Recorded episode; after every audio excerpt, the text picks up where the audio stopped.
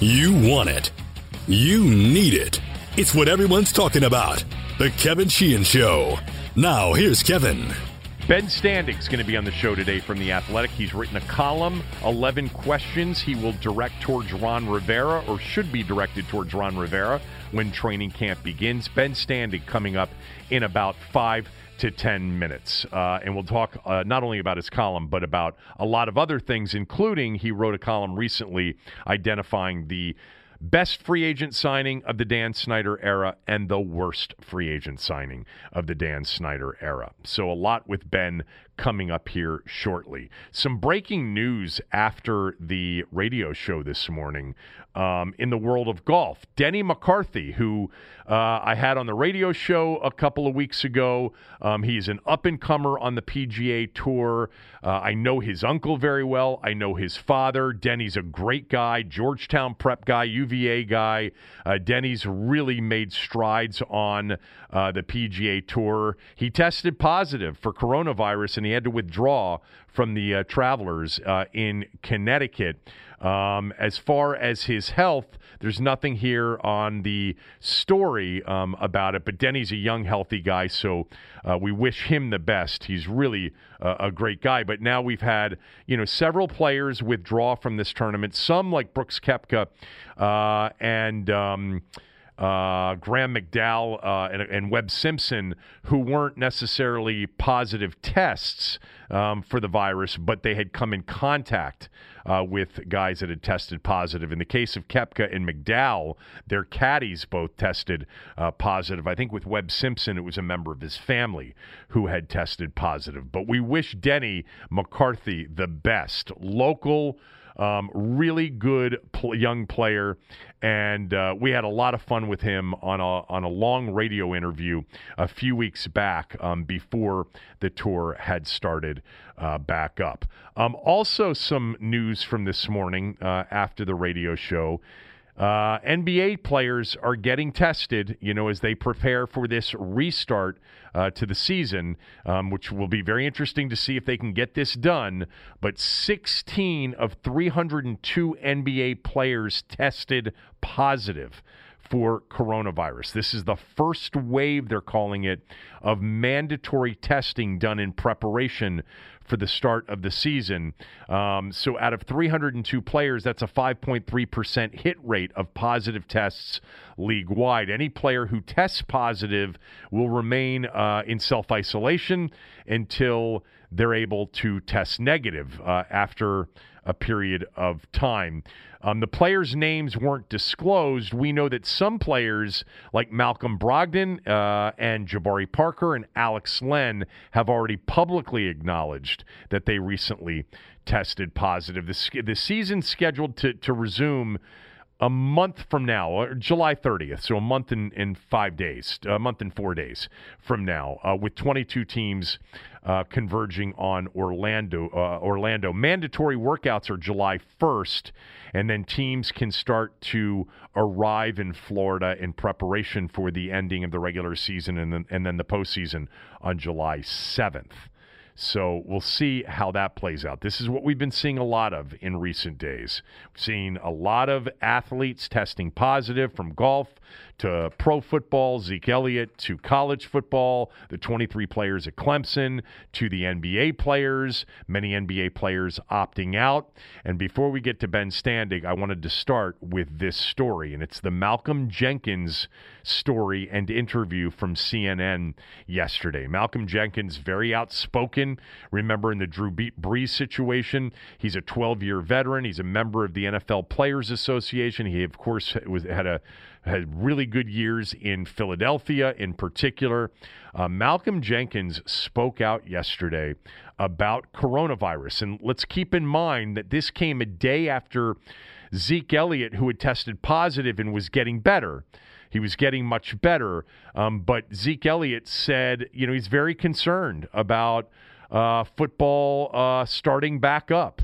Um, with families at home and kids at home. It wasn't even about him as he was on the mend, um, but he questioned whether or not it could be done in a healthy way. And Malcolm Jenkins essentially said the same thing um, yesterday to CNN. I'm going to read you a few of the quotes. Jenkins said that football is essentially a non essential business. Here's the quote, and I'll read all of them, but this is really the money quote. I think until we get to the point where we have protocols in place and until we get to a place as a country where we feel safe doing it, we have to understand that football is a non essential business. And so we don't need to do it. And so the risk has to be really eliminated before we, before I, would feel comfortable going back.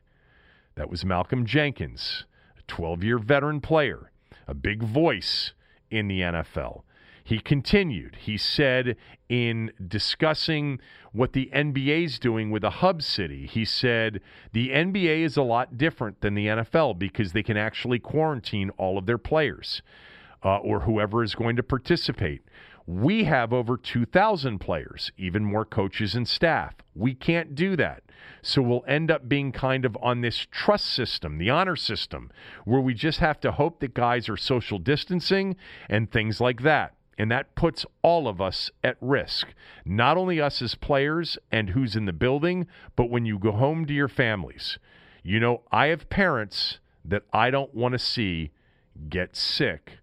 Closed quote. That's Malcolm Jenkins, a day after Zeke Elliott had similar thoughts. Tommy's been on the, this thought from players. Now, I think the uh, the environment here um, has changed a little bit here over the last week with COVID 19 infections on the rise again. Uh, I think also as these players get closer to the beginning of the season, um, they get a little bit more angst uh, ridden over this you know, a month ago it was easy for players, especially if infections were starting to, to die down. It was easy for players to say, we got to get back to, to, to work. We got to play football. Country needs us. And now, with all of the infections in Clemson and Texas and Alabama and all of these different sports, uh, the feeling's a little bit different. And the issue is going to be how many players feel this way. We did a segment this morning on the radio show. Um, it was a segment that basically asked a two part question Do you think the NFL will start on time? And do you think the NFL will complete its 2020 season? I said, based on today, right now, I don't think it'll start on time, and I don't think there will be a full 16 game regular season. This will change, I would predict, because it seems as if the guidance and all of the data and all of the expertise changes all the time. And we understand that at this point after four and a half months um, of, of all of this. We, we understand that nobody's really got it figured out. They really don't know. They're trying their best. I was listening to something uh, between the radio show and the podcast today about how much progress is being made on the vaccine that there are two or three that are very much in play for some time, maybe as early as the fall or the end of the year, and that production is moving forward on those vaccines. Rather than waiting to see if the vaccine works and then starting to produce it, they really can't do that. They've got to produce it even uh, without clear evidence that it works. I think the NFL and all of these leagues right now, it is up in the air. The good news is young people still, for the most part, aren't getting terribly sick. But one real sick person could be the Rudy Gobert of the next attempt at sports. Rudy Gobert tested positive, it shut down sports. That's not going to happen again. We know that. But the first person that gets seriously ill and is on a ventilator, God forbid, and we hope it doesn't happen. Player, not coach. Let me m- m- be clear on that. I think if it's an older player or coach, it wouldn't shut down the league or even sports. But I think if one player in any of this, any of these sports, young, healthy, no underlying diseased player, gets seriously ill eh, or worse, that would be the Rudy Gobert equivalent uh, here in round two of trying to make sports work. Hopefully, it won't happen. The odds are it won't. Uh, but it is interesting to see the players getting um, very uh, angst ridden over a potential return with all of these positive tests. All right, let's get to Ben Standig, but before we do, quick word about Hydrant. Top performers in business and sports often attribute their success to their morning routine, whether it's waking up early, setting their goals for the day, exercise, or meditation. But not everybody's got the time to do it all. With Hydrant, you can jumpstart your mornings. Did you know that 75% of us are walking around everyday life chronically dehydrated. We're suffering needlessly from frequent headaches, energy slumps, and poor focus. It doesn't need to be that way. Hydrant's got electrolyte packets that you mix directly into your water. They're flavored, they taste great, and they work. They give you the four essential electrolytes your body needs to stay hydrated sodium, potassium, magnesium, and zinc. It hydrates you quickly, you stay hydrated for a longer period of time. There's no synthetic coloring, there's no artificial sweeteners. The formula is vegan, and you can choose between three different flavors or a variety pack. Hydrant starts at just a buck a packet for a 30 day supply. You can save even more with a monthly subscription. 25% off your first order right now if you go to drinkhydrant.com slash Sheehan, S-H-E-E-H-A-N. That's drinkhydrant, H-Y-D-R-A-N-T dot com slash Sheehan for 25% off your first order. All right, let's welcome in Ben Standig from The Athletic. Uh, you can get The Athletic right now, 30 days for free. I encourage you to do it if you haven't done it yet.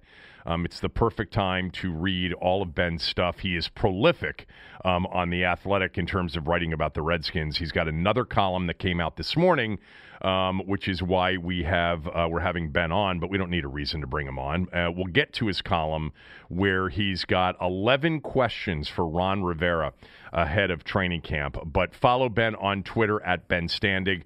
But uh, in all seriousness, I'm a subscriber to the Athletic and have been for a while. It is great for local sports, really good local sports writers, and Ben does such a phenomenal job on the Redskins, as you all know. Before we get to your column um, du jour.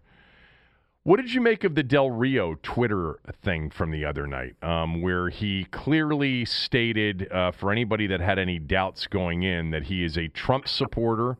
Um, he retweeted a fake AOC tweet. Uh, there was just a lot going on there. What did you make of that, and what do you think the Redskins thought of it, like Dan Snyder and Ron Rivera? Yeah, uh, as always, thanks for having me and being my PR uh, PR uh, rep. I appreciate that. Um, well, I mean, look, I mean, you know, and we'll get to the bulk of the column, but but it, this is woven in in there because I think, you know, we can, you know, people I know, you know, just stick to sports and that whole thing, but realistically, that's not the world we're living in anymore. No. Uh, th- this week, multiple times this week, look, we're all going through a lot, you know, being living in our homes in this pandemic, and and you know, there's fear as the spikes are going up in different parts of the country, and how are we going to deal with this? And you know, for our purposes specifically, what is this going to mean for sports? I know the numbers are down a little bit in this area, but the NFL, you know, for for what we care about in terms of our professions, the spikes are happening in the NFL states. So what does this mean? And my point is that we're all we're all on edge these days, and um, you know, I, I think there's going to be some questions that Rivera, we're going to have to ask Rivera. And among them, I think, for me, is how are you going to handle you're trying to change this culture. You're trying to build a new team. You are new to this group. So are almost all your coaches, except for your special teams coach and your running backs coach. How are you going to get the the players, this largely black locker room of young men, to buy in to what people are saying when a when the defensive coordinator is making comments that go directly, seemingly against, or he's at least backing a side that goes against what a lot of these players are standing for. Dwayne Haskins went to the protest to um, to join one of the protests in D.C. following George Floyd's murder, which was you know a, a, about many things, but including police brutality and racial inequality. Adrian Peterson has talked that he's going to kneel, uh, which is obviously what Colin Kaepernick has you know has you know did in the past, and that's become a top it become a way to show support for those um, areas as well. And obviously, I'm sure there's other players who feel the same way, whether they've said publicly or not. And it doesn't matter whether you agree with or against what Del Rio said, and I'm not talking about Del Rio's right to speak up. That is part of we all have that right to speak up. But when you're doing it in a way where you need these people to buy into what you are selling effectively, to be a cohesive unit, to try to build, you know, if you're trying to focus on football, does that become more complicated when the politics are aired publicly? I, I, I don't see how it can't be. Now, it's interesting that we haven't heard any, at least as far as I know, none of the players at this moment have spoken up publicly about this the way they say the Oklahoma State kid did when Mike Gundy was uh, shown wearing an OAN shirt, a network that um, promotes messages that again seemingly go against, or not seemingly, that go against these, uh, you know, the, the, the, the current movement out there. That, that player made a point of speaking up, and we'll see what happens with him and Gundy. They they had a conversation, and we'll see what happens down the line on that on that and other fronts. But yeah, I mean, I think it's I, I can't comprehend that Ron Rivera would have been happy with what Del Rio had to, what Del Rio did. Again, you can think what you think, but if you do it publicly, you take, you know, I think I know I'm rambling here. I, I, people misunderstand. I think you have the right to say what you want, but that doesn't give. But you have, there's also the right to others to react to it, and that's going to be interesting to see what happens here. And I do think it's something that Rivera will have to address. Maybe he blows it off if we ask, but I can't comprehend how he doesn't address it internally. Yeah, uh, freedom of speech does not mean freedom of consequence. And um, that's the conversation that Tommy and I had yesterday. I had it on radio um, a few days ago, the night, uh, the morning after um, he went uh, uh pretty active on Twitter. Um, and I'm very surprised, actually, at this point. It's Friday. Um, that those tweets went out Tuesday night. I'm very surprised we haven't had any reaction from not even one player, not one coach. Um, I believe that George Karl, of all people, I saw there was a reaction to Del Rio's tweets from George Karl, um, a rather critical um, response uh, on social media. But other than that, you know, there have been stories written about it, in the, uh, about uh, Jack Del Rio um, doing what he did the other night, but nothing at this point from players or team. I'm really surprised about that. I don't know what I was expecting necessarily, but I, I wasn't expecting complete silence on the matter um, unless somehow it was handled as an organization um, and we haven't heard about it yet, um, which I guess is possible. But man, that would be incredible for that organization to have gotten everybody together and come to some um, you know, uh, Del Rio spoken his mind and everybody being fine with it and silent about it. I'm very surprised. You mentioned Mike Gundy. We, you know, we we we immediately got a, a response from their best player, which created a major national story at the college level. He was just wearing a T-shirt. Now we know what the T-shirt more likely um, was making a statement about. Uh, he acted naive to it, but Jack Del Rio didn't pull any punches on Twitter the other night. Um, not to mention, he looked like a bit of a dope retweeting a fake tweet for the second time in two months, and nothing. I, I, I, I, when you brought that up moments ago, I, we, we talked about this in a follow up yesterday that nothing happened. And I basically completely forgot on radio this morning to bring it up again to say still no reaction, but there hasn't been. I'm really surprised. It sounds like you are too. Yeah, I mean, to your point, I don't quite know what to expect, but uh, yeah, it, it's a little surprising. I mean, it was, as you said, uh, people, you know, various national websites did aggregate uh, the story. You know, our friend Dan Steinberg with the Washington Post, you know, made it.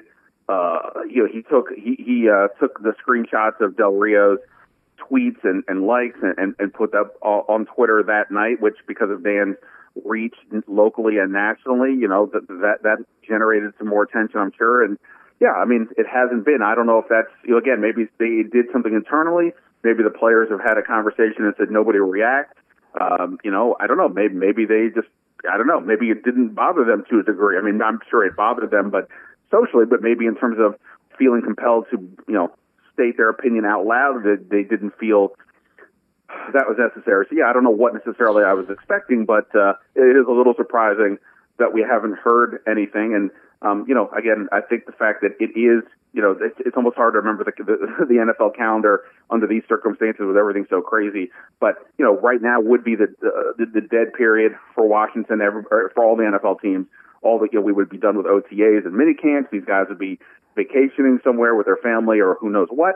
And maybe they you know, maybe they're still of that mindset, and therefore they're kind of away from it. But look, social media goes everywhere. So yeah, it's a little surprising for sure that we haven't heard anything. But you know, we'll uh, we'll we'll see what happens. And like I said, I can't comprehend the topic is going away. The only thing that's happened is he's gone silent on Twitter for two days. That's basically it. And I, you know, there are plenty of of other periods uh, for him going silent for multiple days on Twitter, even though he's very active for a coach anyway um, on Twitter. Well, you know. By, by, the way, uh, sorry to interrupt, but like, you know, this is also not a group that is and look, there's so many different social media platforms. I can't keep track. I basically focus on Twitter and a little bit with Instagram. But I don't like. Maybe I'm wrong. But in terms of the amount of the players that we're looking at on this roster, I don't think they're the most socially media active politically group there is relative to, some others. I mean, Chase Young was part of that video uh, with the other NFL players a, a few weeks ago that got all the attention. But I'm not. You know, I don't. I don't. I don't know how much he's tweeting about this or other guys. So, you know, it just may not be their nature, which is, you know, absolutely fine as well. But, uh, it, it, you know, I mean, this isn't, there's other players, other teams that are far more active on social media on these fronts than I feel like these guys are. It's probably true. I also think, you know, when you think about the defensive side of the ball, you've got, you know, uh, some veterans there, in addition to obviously the rookie that they picked in the first round. But guys like Thomas Davis and Ryan Kerrigan. And at this point, you know, even though he isn't truly a, a veteran, um, but John Allen certainly uh, with his maturity, behaves like one. Um, and Sean Davis is a longtime player, you know, in the league now. So, you know, Ronald Darby, you know, maybe it's just, look, let's deal with it when we all get together at training camp. Let's not make a big deal out of it now. You know, there, there's one other part, and I, and I failed to mention this with Tommy on the podcast yesterday. You know, the Redskins are one of those um, sports teams uh, that generate a lot of corporate, uh, you know, uh, relationship money through defense contractors in the past, military um, related organizations being here in D.C. Um, and there's always been a tightrope that they've had to walk on some of these issues. You know, Dan Snyder has been a contributor to Republican campaigns, including the Trump campaign. Um, and I am sure that he is very likely a Republican. I mean, I think you could draw that conclusion um, uh, pretty easily. I don't know if that means that he's, uh, you know, a Trump supporter now, um, like he was in 2016.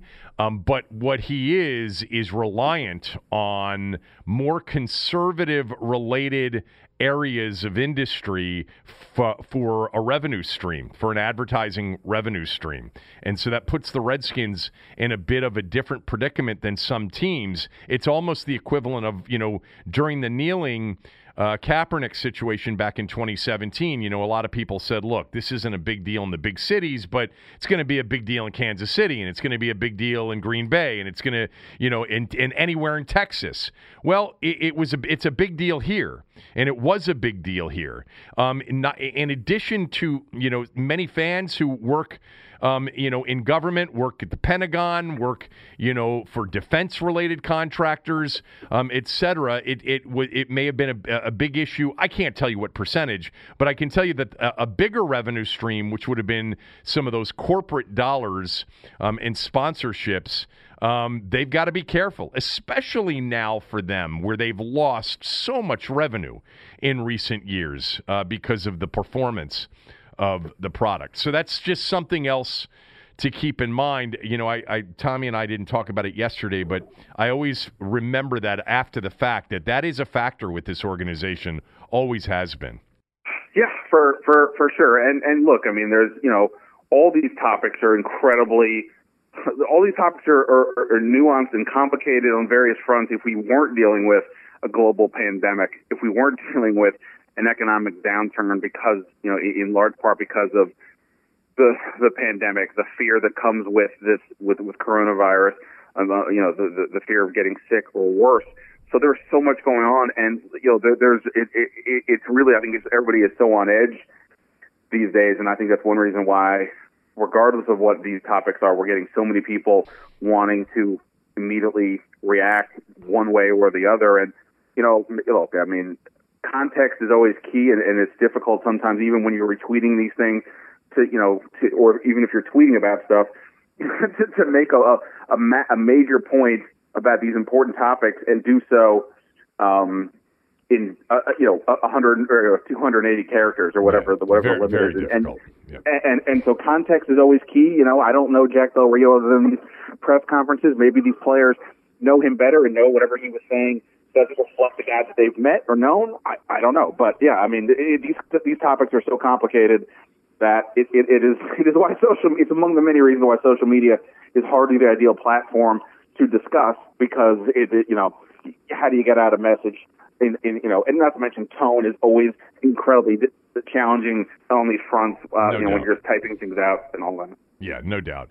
Um, netting it out uh, too on Del Rio, I, I, I mean, I don't know what I expected, um, and I, I would not predict how it plays out.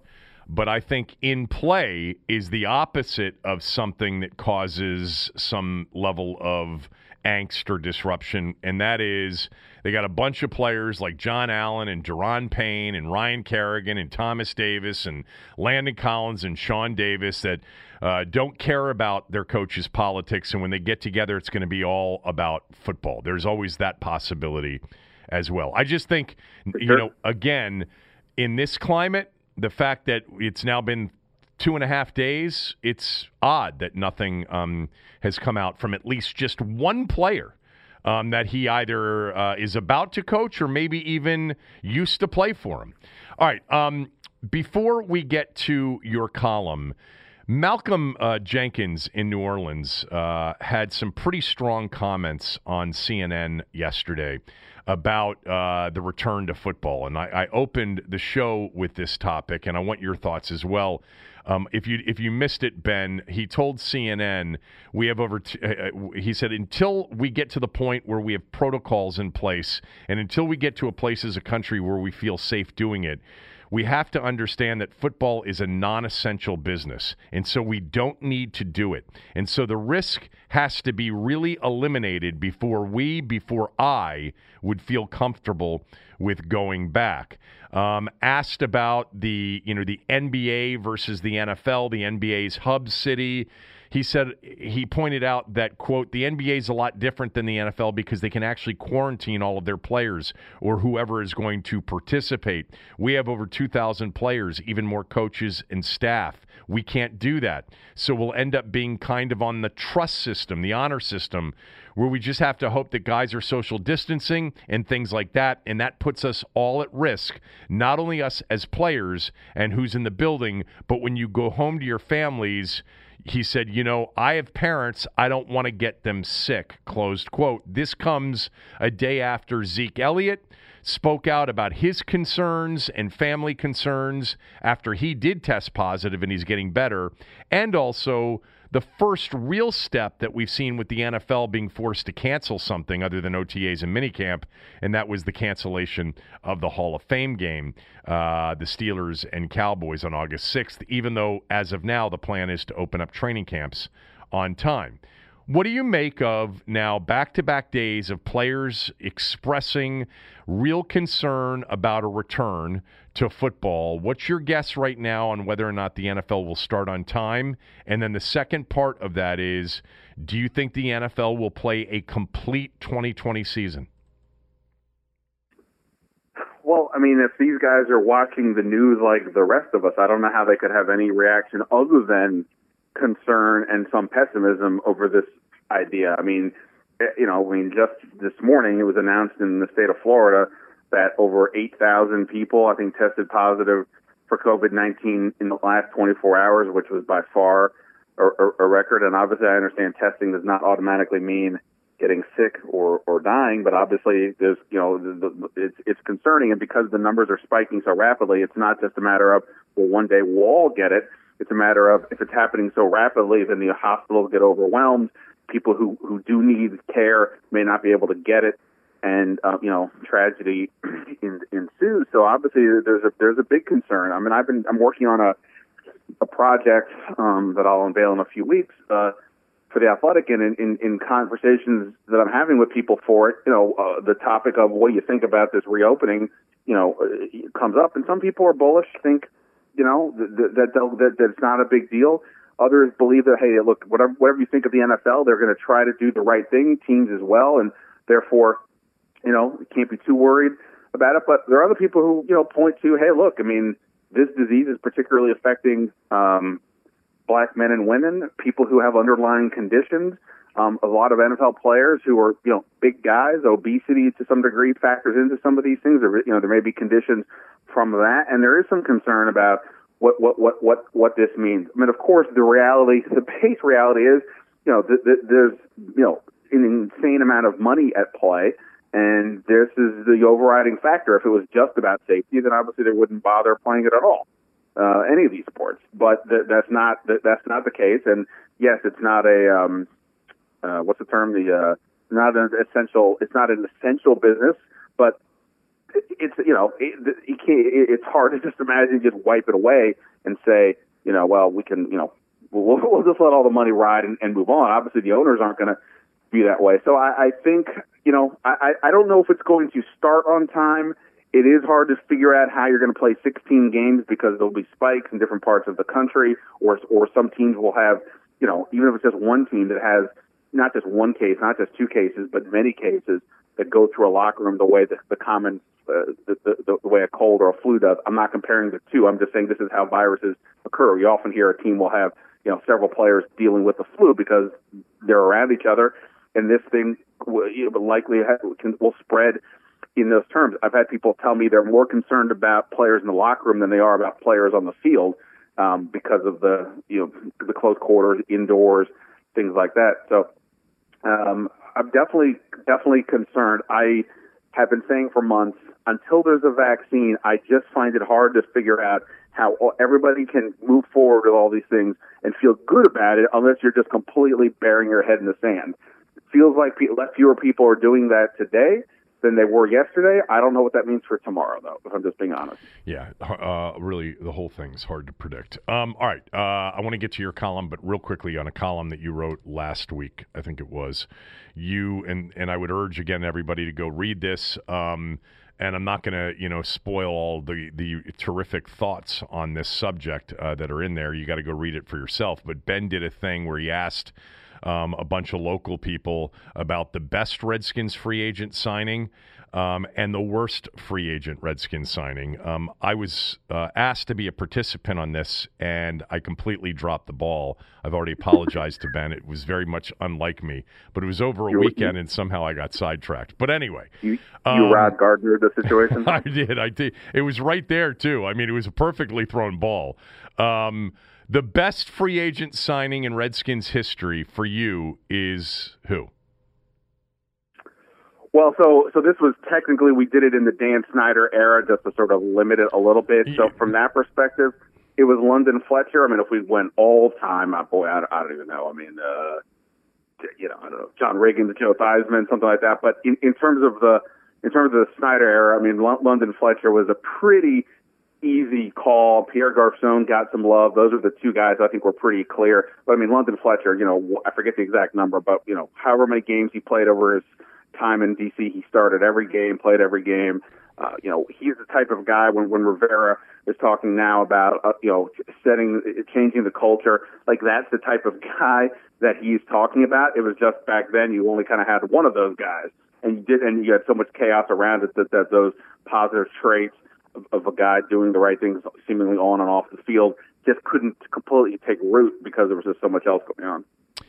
Uh, that's that's a no-brainer. London Fletcher's the greatest free agent signing in franchise history, certainly during the Dan Snyder era.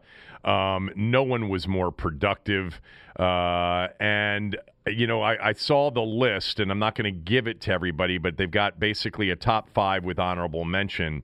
I think one of the more underrated free agent signings um, during the Dan Snyder era, and you have this in your top five. So I'll just mention him, and he would have been somebody that would have come to mind for me immediately. Was Cornelius Griffin?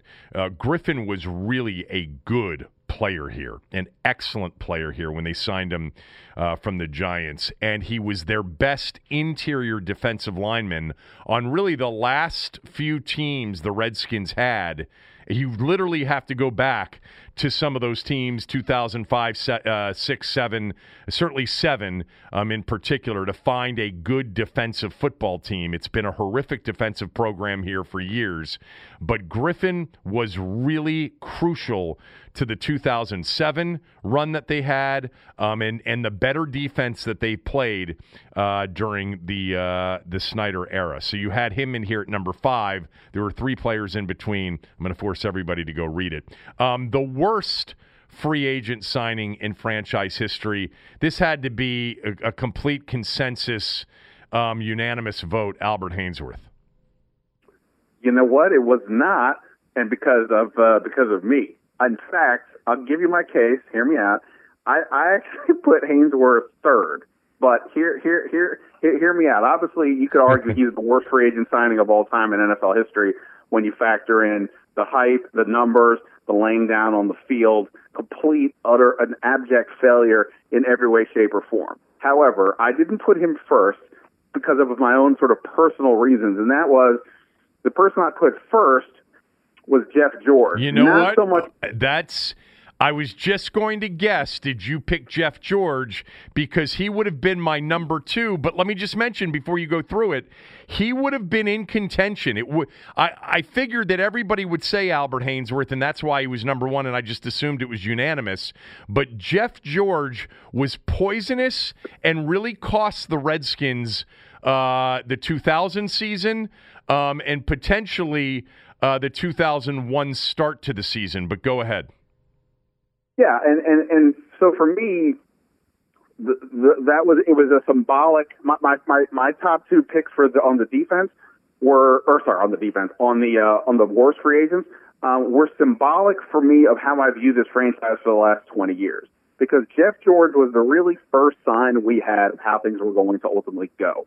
You had this highly competent quarterback in Brad Johnson, who already who just took your team to the playoff. He was already gonna. He would later take another team to win the Super Bowl. He was very good. He was, you know, significantly better than the quarterbacks they had had for years, but he was also incredibly boring. He wasn't marketable. Jeff George, that dude was marketable. You have the, the I mean, the, the, the, the arm, the gunslinger. He had, he had had success with Minnesota, but the negatives were pretty extreme as well, some of which you just mentioned. And yet Dan Snyder brought him in gave him. I think he actually, uh, even though the contracts are funny money, as we know, I think he was actually getting more money to be the quote unquote backup than Brad Johnson got as the starter, and that didn't last long. They trade Brad Johnson out. Jeff George is the starter until Marty Schottenheimer not just benches him, he gets rid of him altogether. Like, like I think less than one month into the season. But the idea that you would even consider, it was such the ultimate unforced error that you would even consider bringing him in uh, showed what I think Snyder's mentality was, what, what, what, how this organization was thinking, and honestly, that was the thinking basically up until the point that McCloughan showed up, and at least from that point on, not necessarily saying because of McCloughan, but probably that things started to go down the path of, all right, we're going to build through the draft, we'll make the occasional free agent splash, but we're going to do it something else smart, not not completely, um, you know, sabotage ourselves the way that one did. The, the second one for me on that list so, so my unholy trinity of the worst of the moves that really set things off, and when I was still a fan, that kind of told me you better check out here emotionally because things are going to go wrong. First was Jeff George. Second was firing Schottenheimer after one year when they improved so much through it. And third was signing Adam Archuleta to make him the highest paid safety in, in the league. I mean, it, it just was another move. Like, what? Why? Why are you effectively bidding against yourself? And it almost just felt like Again, another symbol of what was going to happen. Other teams wanted him. Archuleta seemingly wanted to go somewhere else, and the organization decided, you know what? We're going to make it impossible for you to believe that you could go anywhere else. We're going to pay you so much money that would be incomprehensible, and then it completely bombed to boot. So to me, so that's why I put Archuleta second because it, for me personally, those three moves said to me, "Oh no, this whole thing is off the rails and I don't see how this is going to go get fixed. And obviously, that's kind of how things have gone for most of the last 20 years. Yeah, you know, the Archuleta came during what could be, um, you know, labeled as the worst offseason of the Dan Snyder era, the 2006 offseason. It was an utter uh, shit show of terrible move after terrible move, desperation moves let, uh, late in preseason, um, TJ Duckett trade, et, et cetera. But the, the Jeff George thing um, is, I thought everybody would pick Haynesworth, and I think I would too. But I think the Jeff George signing, in some ways, was more damaging.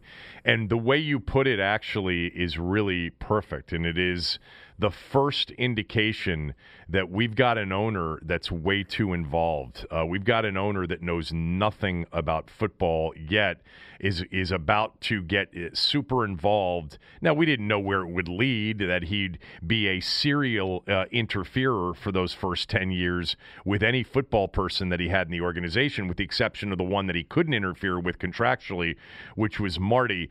Um, but y- you had, you know, um, the story is that Snyder after he got ownership of the team uh, tried to undo the Jeff George deal in 1999 pr- uh, prior to the season. The Redskins gave up multiple picks to the Vikings, including a first rounder.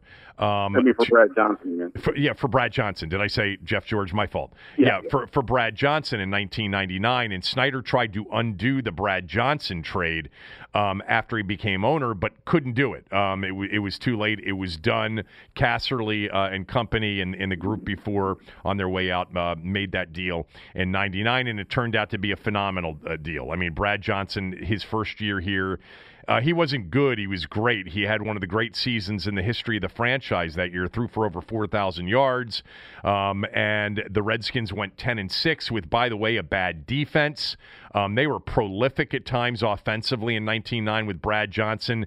They put up 40 plus points, I think, three times that year. They had a 50 uh, burger uh, that they hung on um, that they hung on uh, the Jets, I think, early in the season, or the Giants. It was one of the other uh, early in that season. Um, it was uh, it was a really good team, and and they were very close to advancing to the NFC Championship game. Brad Johnson was hurt in that playoff game against the Buccaneers. Um, he had a he had a sore shoulder. I've had him on the show several times over the years, and the Redskins blew a, a 13 a 10 nothing lead and lost to the Buccaneers um, when they never got a field goal attempt off late to try to win it. That would have put him in the NFC Championship game against the Rams, the greatest show on turf. And I don't know if they would have gone to St. Louis and won, but you know, realistically, that is the closest uh, uh, during the Dan Snyder era, year one, they have been to the NFC Championship game. Um, easily the closest, unless you want to take the the Seattle game where they, you know, Carlos Rogers had a pick six in his hands for a ten nothing lead early, but it was really that first year. And for him to go out and be infatuated the way he was with Jeff George, here's a part of the story that I think some people have heard. You know who really was infatuated with Jeff George? I mean, loved him. Was Sonny Jurgensen. And Sonny was an advisor to Snyder. Sonny loved watching Jeff George throw the football. Who didn't?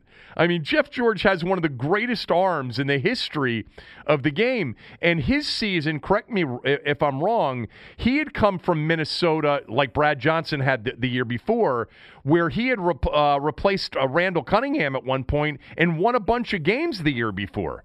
So it should have been almost a red flag that Minnesota didn't want him back. And here he comes into that season in 2000 and, you know, right from the jump, Norv Turner's being, you know, pushed in his back and and notes are being left for him to get Jeff George in the game. You know, we've seen enough of Brad. Uh, let's get Jeff George in the game. And the Redskins, unfortunately, with Brad Johnson, had a rough start. They lost. I remember they lost a game at Detroit, um, a game that they were favored to win in. They lost a Monday nighter to the Cowboys at home. Um, and all of a sudden, the door opened for uh, for Jeff George to get in, and and that really, in many ways, sabotaged the season. Uh, George did have one great start that year, and it was a Monday night game in St. Louis against the Rams, um, where he had a big game, and they they they won the game like thirty-five to twenty, and that kept him in the uh, very much in the playoff picture. They were very much in the playoff picture until the end, um, when. Uh, uh, when they lost uh, that really close game to the Giants, um, Eddie Murray was asked to kick a field goal that he told Norv he couldn't kick before he went into the game. That's that's one of my favorite all time stories. Is is Eddie Murray's asked to go out and kick a 48 yarder to beat the Giants down nine to seven, and he tells Norv, "I can't kick it that far, not in this direction." Norv says, "Get out there and kick it anyway," and sure enough, it was short. It was short. It was over, and Norv's uh, season ended, uh, and career in Washington ended as well. But that that is a good one. Brad Johnson really was a destructive. Um, force here. Marty didn't wait long, did he? It was week two. It was after 9 11. Um, uh, if my memory serves me correctly, he started a game uh, in 2000, uh, in that 2000 season uh, in the 2001 season, started a game at Green Bay in week two following 9 11. They got completely blown out, and Marty cut him. You know, he started the the season against San Diego, and then I think that week two game against Green Bay after the one week um, uh, suspended play after 9-11, George went into to Lambeau and they got beat like 39 to 38 nothing, something like that and uh, and George they they cut him the next day. And there's no other coach that could have done that, but Marty got control.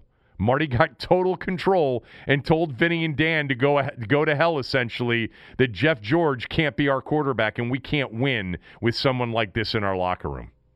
Fascinating uh, times. First of all, God bless your memory. I literally don't remember what I did yesterday, let alone I, who started what game. I can't uh, remember. I can't. I can't remember what happened yesterday either. But for whatever reason, I can remember what happened 20 years ago.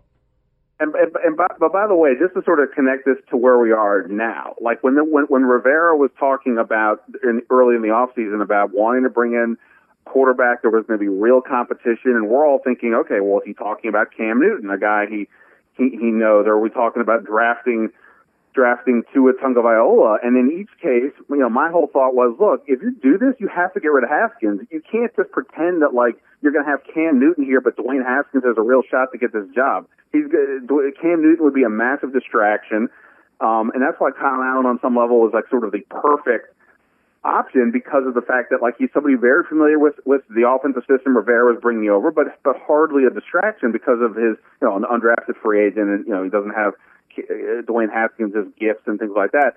Um, that, that like that's that, that's like sort of where we are. Why, if you want to say some hope for the current re- regime, is that when given the opportunity to do the obvious thing and just bring in the guy who helped him go to the Super Bowl, we're, eh, you know, we, we don't quite know if Cam Newton's healthy and things like that. But like he didn't do that. He said, "All right, we're, I, I'm assuming effectively." He said, "We're going to give this kid a chance. We want Dwayne Haskins. This organization invested a first round pick in Haskins. There is still some upside. He played better, uh, you know, the last two starts of the season were his best two starts of his rookie year. Bringing Cam Newton completely is a whole other story, and it would be it would lead to all kinds of distractions, and Haskins would have to have just an incredible amount of mental focus to not get rattled by that guy's presence. And I'm sure the other the other guys on the team would think that, you know similar things. So I think that's almost sort of on some level the difference maybe maybe if we want to get look positive and think that Snyder's getting some religion over time, is that here is almost the exact same chance to do. I mean, granted, he's the one that picked Haskins, but regardless, Cam Newton's a bigger deal. You can sell Cam Newton uh, easily. Uh, that, that they didn't do that. So if you want to be optimistic about where things are now, I would maybe point to that as a corollary to the what they didn't do 20 years ago with Brad Johnson and Jeff George. Yeah, I think that's probably true because you, you it's probably been that way for a few years now. Um, uh, you got to go back to McNabb and then the you know the real excitement over RG three um, and, and trading up to draft a star.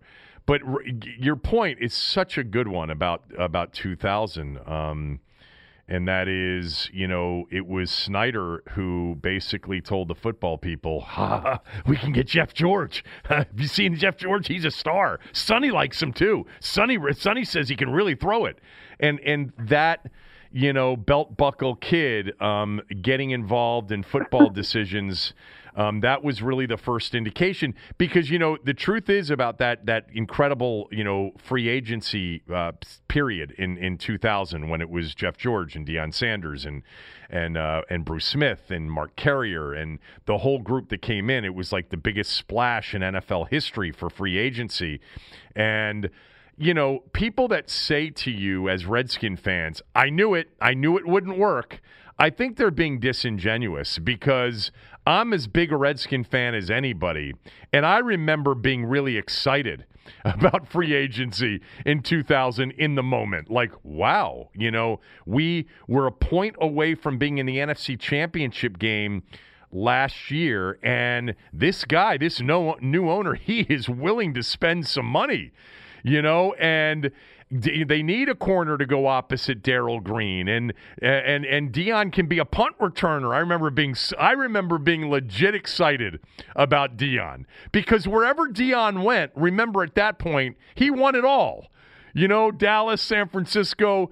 Um, I really think it's it, re- incredible revisionist his, history to, as a Redskin fan, say, "Oh, I knew it was terrible, and I knew that. Oh, we got it. We had a terrible owner." I remember being very curious and, and not thrilled about George because George was a loser. You know, Jeff George was just a loser attitude, a loser player, even though he did have, I'm pretty sure the year before, it was the year before, because it wouldn't have been the year before that, because it was um, Brad Johnson, who was in Minnesota before that. Uh, but the, the, the Randall uh, George uh, combination, he played well there, but I was God, Ben, I'm telling you, 2000, I was excited about all those free agents. Do you know, and I mentioned this recently, um, I think with Tommy, do you know that that is the last time, 2000, because I've done this, I've gone through this exercise of looking at sort of preseason predictions from every year. 2000 was the last year the Washington Redskins were one of a few Super Bowl contenders. They were near the top of the list. There hasn't been a season since where the Redskins were one of the favorites, you know, top two, three, four favorites to win the Super Bowl. I would bet they haven't been in the top, you know, eight or nine favorites to win the Super Bowl. But in 2000, there was tremendous excitement about the Redskins. They were one of the favorites to win the whole thing, and that's the last time that happened. That'll tell you a little bit about the franchise if you're coming in without any knowledge. Is it's been 20 years since they had a perceived legitimate Super Bowl contending team. I mean, now that you phrase like that, I mean, it, it, sounds right, which is, you know, to your point, it just it just shows how things have gone. I think also collectively, we as an NFL consumers, both analysts and fans, have have wisened up a bit. Those moves when they were made. Now, you know, if they were to be, if the same things were to be done now, I don't think people would view it as favorably because you have a lot of older players uh, coming in. And the one, the, so I'm I'm totally with you. I think anybody who pretends that they were down on that collectively is, you know, come on, that's just Monday morning quarterbacking. But I will say on the Deion front, not a fan. I mean, obviously an amazing talent and showman and all that. But what I uh, what I didn't like about that, and this sort of connects also with what, what I was just discussing about Snyder's thinking, is that you know earlier that like they were chasing Deion to get him, but earlier that off season they let Brian Mitchell leave in free agency. Yeah. And then when Deion shows up, now Darrell Green at this point is 40 years old, so let me not pretend he was like you know the, the same guy he'd been his whole career, but Deion replaced Brian Mitchell and effectively put Darrell Green on the sideline. And in that single move, right there, plus with the other free agents, it, it eliminated on some level the idea of we give a crap about what it means to be a Redskin, that we care about the culture, because those were sort of the two last vestiges of the of the Gibbs of the Gibbs era, and now it was but just going to be a whole had, bunch of. But they had been losing. Remember, in '99 was the first like, okay, we're back. It, it, it, sure, had, sure. it had been six, seven years. You know, well, 92 was the last season they had been a playoff team, and those were miserable years, with the exception of the last year at RFK, which, you know, started off seven and one and then deteriorated. But it was nice to be. Uh, I remember feeling it was nice to be back and, and, and feel like we're one of the prominent teams in the league again.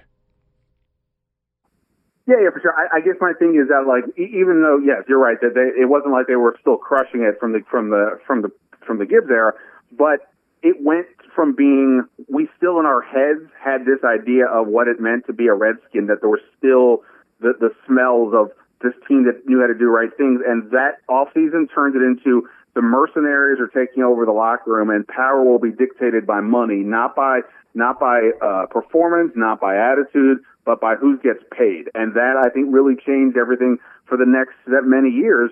Uh, again, until somewhat recently, when they started rebuilding through the draft, it was never any more of a sense of what it meant to be a, a part of this organization. And that's one of the overriding factors. We can talk about talent and this trade didn't work and that free agent didn't work. But overall, for me, the biggest difference between then and now, then meaning the sort of the Gibbs 1.0 era, and now is the is the culture aspect. Like, what does it mean to be a Redskin? And I think this is where Ron Rivera.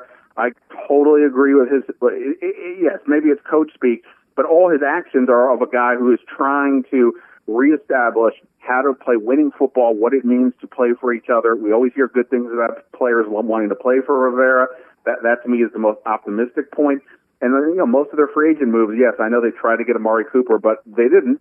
And other than Kendall Fuller, they mostly just got guys for depth play, for competition, and for people who I think Rivera believes will play the way he wants to to reestablish a, different type of identity and culture. And I think, like I said, for a long time, that's been the problem around here. That it just there was anybody would show up, and it was no sense of what that meant. You were not held accountable to any standard because there was none. Yeah. Um, I was just looking through that 2000 season. Nine of their 16 games were high profile games, five of them at night, and four of them in that late afternoon um, Fox. Back then it was 415, not 425 uh, time slot. There was a lot of excitement over that particular team going into that year. And um, they were they, they were struggling early, and then they got it going a little bit late, and then here comes uh, after a loss at Arizona. Here comes uh, Jeff Georgian to start, and um, it didn't go well after that. And one of the famous moments from that season was a late season game at Dallas, and um, that was uh, when. Um, uh, what's his face was coaching. Uh, uh, Ray Rhodes would not take over as the Redskins coach, and it was. Why am I blanking on who the coach? Terry. Yeah, Terry Robiskie, or as Deion referred to him, Terry Rabinski. Um, Terry Robiskie took over because Ray Rhodes wouldn't, um, and Jeff George gets uh, blindsided, and he's rolling around in the field, and not one Redskin offensive player came to help him out, and that was pretty telling in that moment in that 2000 season. All right, um, took us a while to get here, but I want to go through real quickly your column that you have out right now, titled "From Haskins to Healing," which you've addressed a little bit. Eleven questions for Ron Rivera ahead of training camp. The first question for Ron Rivera, you think, is now that you've finally had a chance to watch Dwayne Haskins practice, how will you specifically gauge his progress? Why do you think that? Did you put these questions in uh, in a particular order or not of importance? No, not not not any particular order of importance. I mean, obviously, people are interested in the quarterback, so it seems sort of obvious to go with with to go with, with, with Haskins first. But the, the quarterback's a good place to start. Okay, so so why would it be about you know him specifically being able to gauge his progress now that he can see him? Are you leading well, to is he going to start? well, that's sort of a set, that's the, one of the the, the next the follow up questions, but it's more of like I'm trying to think. Okay, what would I actually ask Rivera? And then yeah, hey, what do you think? What do you think Dwayne Haskins' potential is this year? Is an easy uh, answer, and can give, it gives Rivera all kinds of outs to just give uh, answers that don't necessarily pin him down on anything.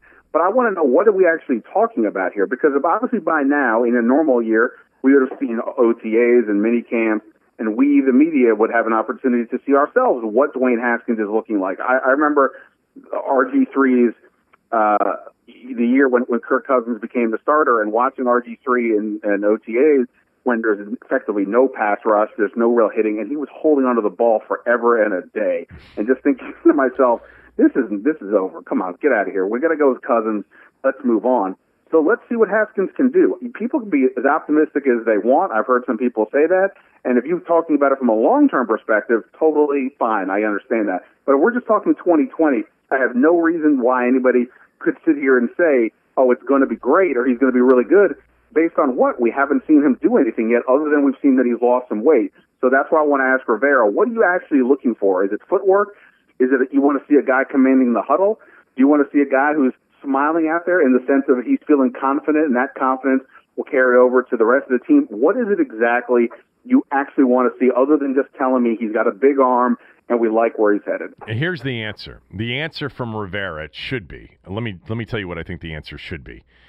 Uh, we want to see Dwayne master the offense and know it better than anybody in our locker room, with the exception of our coaching staff, Scott Turner. We want to see Dwayne completely comfortable in running the offense and executing the offense. And we want to see Dwayne continue to take strides to become the leader that we all want our quarterback to be. Like at, at that, that's going to be somewhat. Uh, the leadership thing and knowing the offense, which is a reflection of the commitment to the playbook and being an expert about this new playbook is a, is going to be a big deal for him. Um, this is, and, and by the way, I have no doubt that he'll be able to to learn it and catch on uh, to it and and become an expert. But they want Dwayne to be able to tell Terry McLaurin, no, no, no, Terry, it's the other side on this formation. And Terry looks at Dwayne and says, "My guy knows it better than anybody here." I think that's that's we're going to hear a lot of answers about leadership and a lot of understanding and mastering the offense is going to tie into leadership.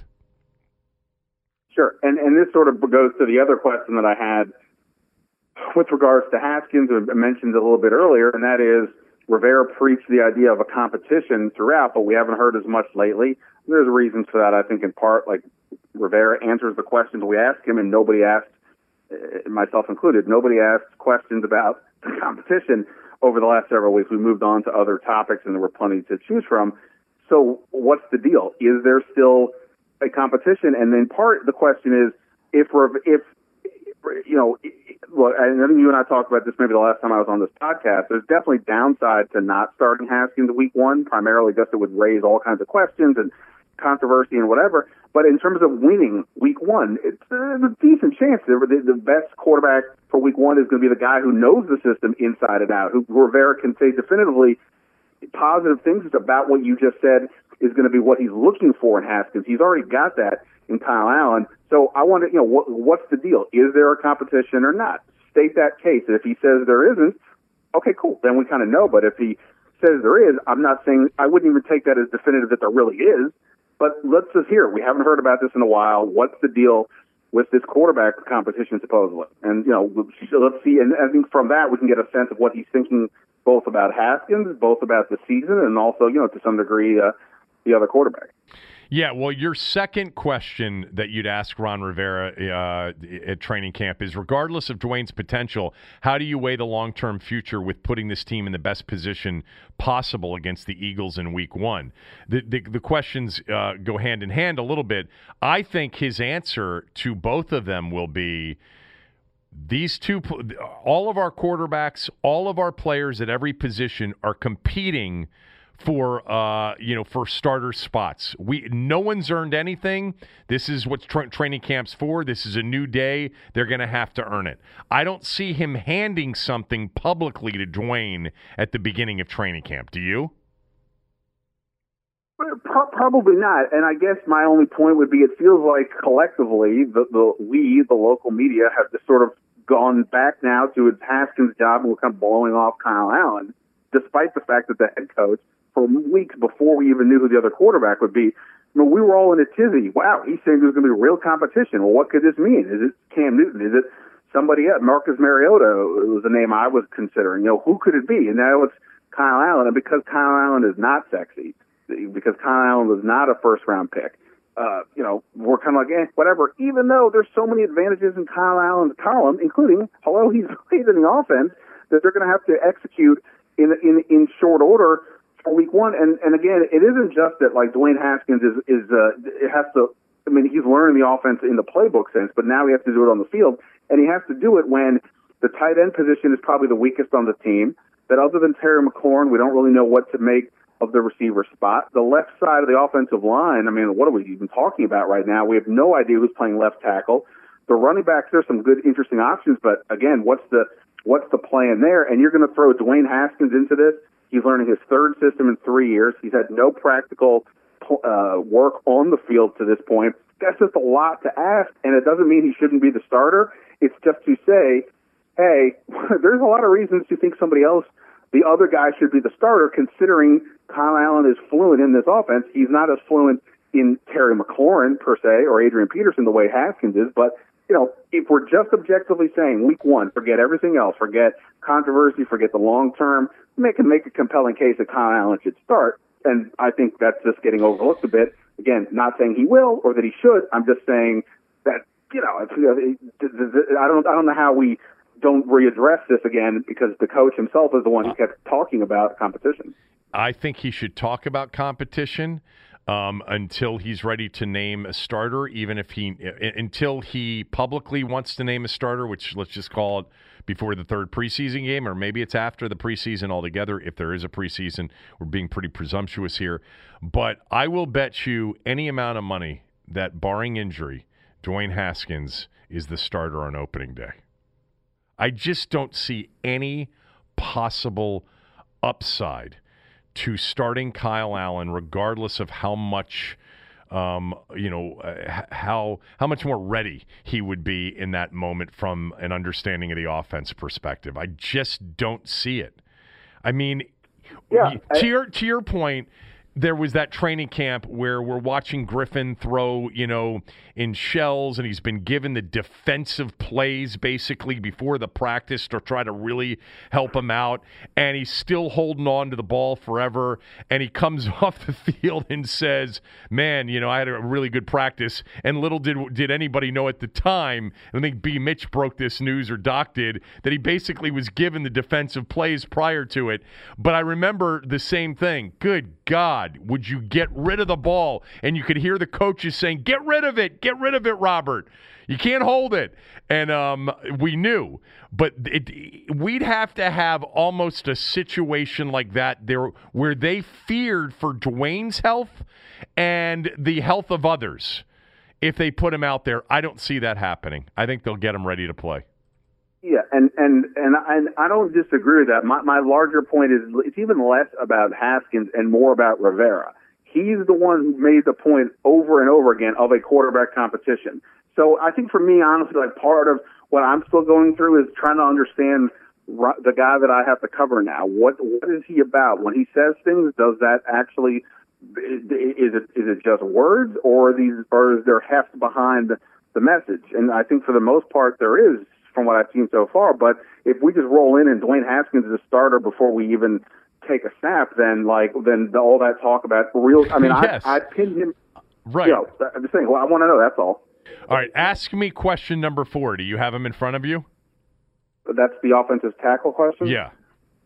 So uh, I don't have the exact phrasing in front of me, but, but basically the question is, how much patience are you going to have in training camp before you determine whether your starting left tackle is on the team or not? Love Saahdiq, love Christian, love Lucas. We're good at that spot. One of these guys is going to emerge into a really good left tackle for us this year. That's going to be the yeah, answer. I'm, I mean, but like you know, we just came off a year where I'm sure Jay Gruden said something similar, and Donald Penn showed up. I know, but but he's not going to admit, hey, you know, they've got a week here to show us what they got, or we're going to go out and find somebody. Because going out and finding somebody, they're going to want to have some leverage going out to get people, and they don't want anybody knowing that they're going to go out and get anybody. So I think that's the answer that he would provide. That's all I was just saying. Yeah, yeah, no, and it's fair. And like I said, I just, you know, it's not a matter of trying to pin these. You know, I know some people out there probably, oh, you're just a reporter trying to pin these guys down. Uh, look, I want to know. I want to know what this guy thinks. I want to try to get a sense of what he's at. You're right. He's not going to just say, well, you know, if we don't have a starter clearly by August 10th, we'll have to figure something out. But at the same point, you know, you can get a sense of what. The, I mean, you know, I, I uh, um, you know, I remember when like Rob Kelley got, you know, was a guy who was a complete nobody, you know, and then all of a sudden he became Fat Rob, and all of a sudden he's the starting running back. The genesis of, of that happening was listening to Jay Gruden praise this rando uh, in ways he wasn't talking about other guys, and from that you could start to glean this is somebody that this coach likes, and fr- and and go from there. And on the flip side, last year I got some uh, some people gave me some notice for for predicting from the start of uh, training camp that Josh Doctson wouldn't make the 53. And why did I do that? In part, well, part of it was I listened to the head coach not praise him at all.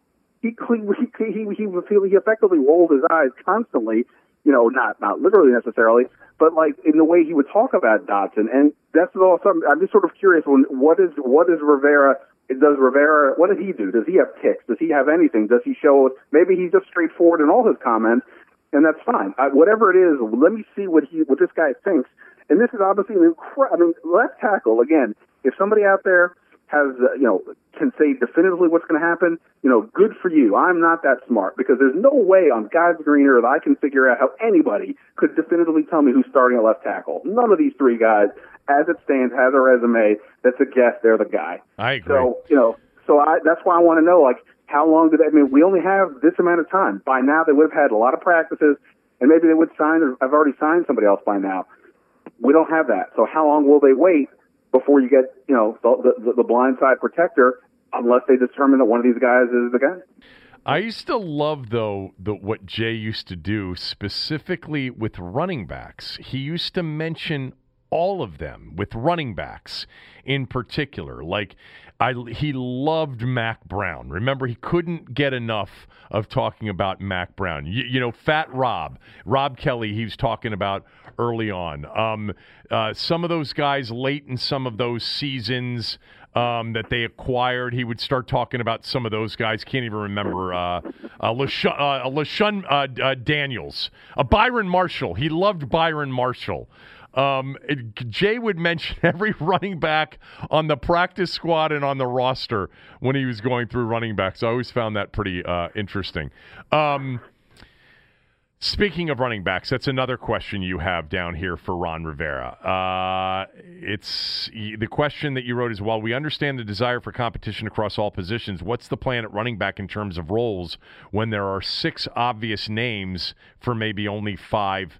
Spots. By the way, did you see Adrian Peterson said the other day on TMZ Sports he wants to play another four years? I mean, I, I that that guy, that, the, Father Time is not rushing Adrian Peterson out no, the door. he Father isn't. Time, well, he's waiting. He's going to wait in the corner until Mr. Peterson says he's ready to go.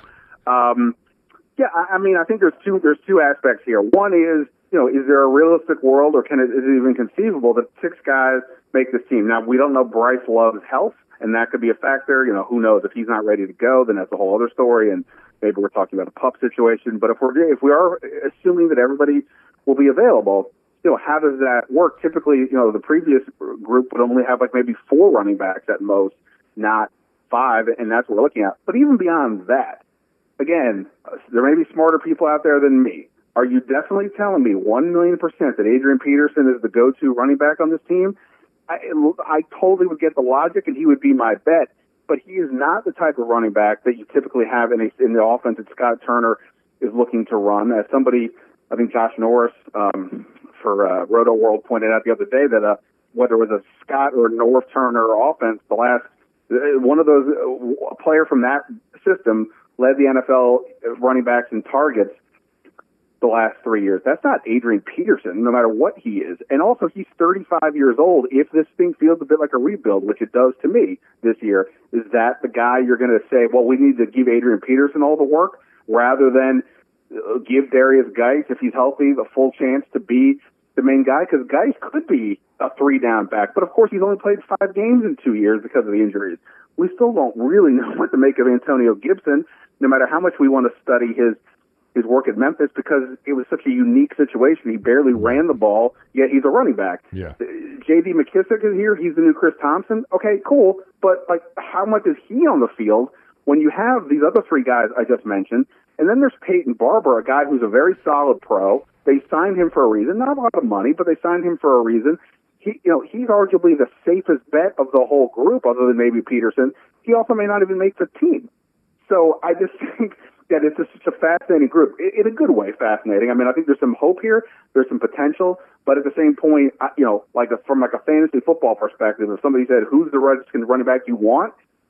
I mean, I don't, I don't, I don't even know how to answer that right now because I don't really have a sense what their roles are. So I would be curious for the coach to uh, you know he's not gonna. But, you know, shed shed some light on that. What do you see happening happening here? I think the last time you were on, um, we talked about this. But when you have a new coaching staff, a complete new regime, you get big surprises as fans, as media members, in terms of the players that make the team and the players that don't make the team. There are going to be some big surprises because we aren't super familiar with the kind of fit for the system they're looking for, the kind of person. We're in the midst of a culture change here. There's a, there's going to be a lot at work here in determining a final roster, and then you have obviously the uh, you know a very unique off season that they've been through where they haven't even had enough time over the course of the last four or five months to really get to know these players. I'm going to hit you with one more of your 11 questions for Ron Rivera ahead of training camp.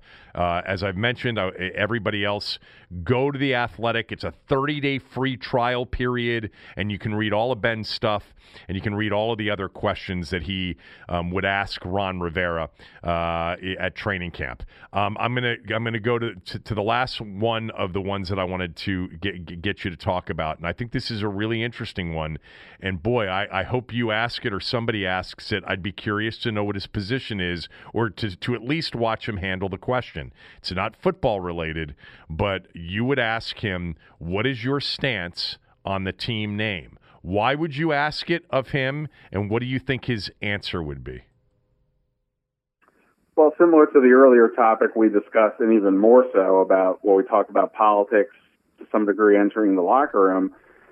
I mean, look, obviously the, the Redskins team name is not a new topic, but it has gained new momentum for those who want to uh, who, who want to get rid of it because of the way people are connecting it to the conversation we're having uh, nationally about racial injustice and, and and racism and things along those lines, and what that Redskins name connotates to to people in this country, to some people at least in this country, and uh, you know, I think arguably we dropped the ball, meaning the local media when we didn't ask him previously. It had, he spoke on June, on June 10th. Uh, George Floyd passed, I think, was murdered May 25th somewhere in there. So it had, it had already had come up. Now, but we didn't ask it. So I can make, I wrote, we can make a little bit of excuses. We're doing it over Zoom. We're not doing it in face to face. It makes it a little bit more awkward. And this is really a question for Dan Snyder, not so much the guy who's been here for 10 minutes. But, you know, since then, Mayor Bowser has come out and, you know, she had softened her stance a couple of years ago on this topic, but now she's back saying they should probably change the name. Uh, you had the Washington Post uh, uh, editorial board with an op-ed saying they need to change the name.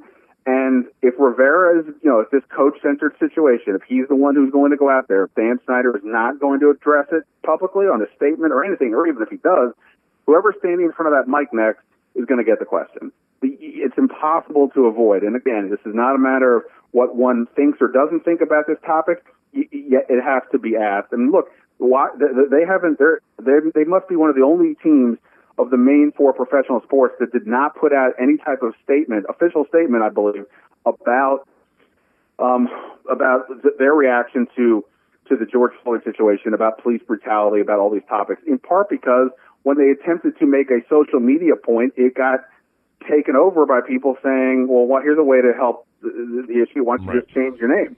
So they haven't done that. I mean, when Rivera spoke to us, he did make a statement about George Floyd and police brutality and all that. And it was a poignant statement, and he said it, um, you know, I believe with a lot of sincerity. But the, it, it sort of underlined the point of why are you doing this? But look, uh, if he's the guy that he's presented as the as the guy who's uh, the face of this organization day to day, when Dan Snyder won't talk, there is no team president, there is no general manager right now. Then he's going to have to get the question, and there's no doubt it's coming this time. Uh, whether it's me or ten other people, somebody is asking this question uh, next time. Yeah, uh, he'll probably um, he'll probably point you back in the direction of Mr. Snyder. That's probably yeah. what he'll do. Uh, thank you, Ben, for doing this. I always enjoy this. It's great conversation, and uh, people should go uh, subscribe to the Athletic. You can do so right now for free. Follow Ben on Twitter at Ben Standig. But Ben writes really pro- prolifically about the Redskins. He writes as much as anybody, if not more than anybody. Um, there's always a new story that's Redskins related, and this is the off season. So imagine what uh, he'll be writing about and following and and news breaking um, when we get back to hopefully an NFL season. Thanks so much. Have a have a good weekend. I'll talk to you soon. Kevin, always appreciate it, man. See you. Really appreciate Ben Standig. Love catching up with Ben. He does such a great job covering the Redskins on the Athletic. All of the other local reporters do a great job as well. It's a no brainer. 30 day free trial. I promise you will thank me. Don't forget, I am on radio 6 to 9 a.m. Eastern on the Team 980 here in D.C. That's 980 a.m., 95.9 FM. If you're outside the market and you want to listen, the team980.com or the Team 980 app, or you can listen on Alexa. Same thing you can do with this podcast uh, as well. Uh, have a great, safe weekend. We'll talk next week.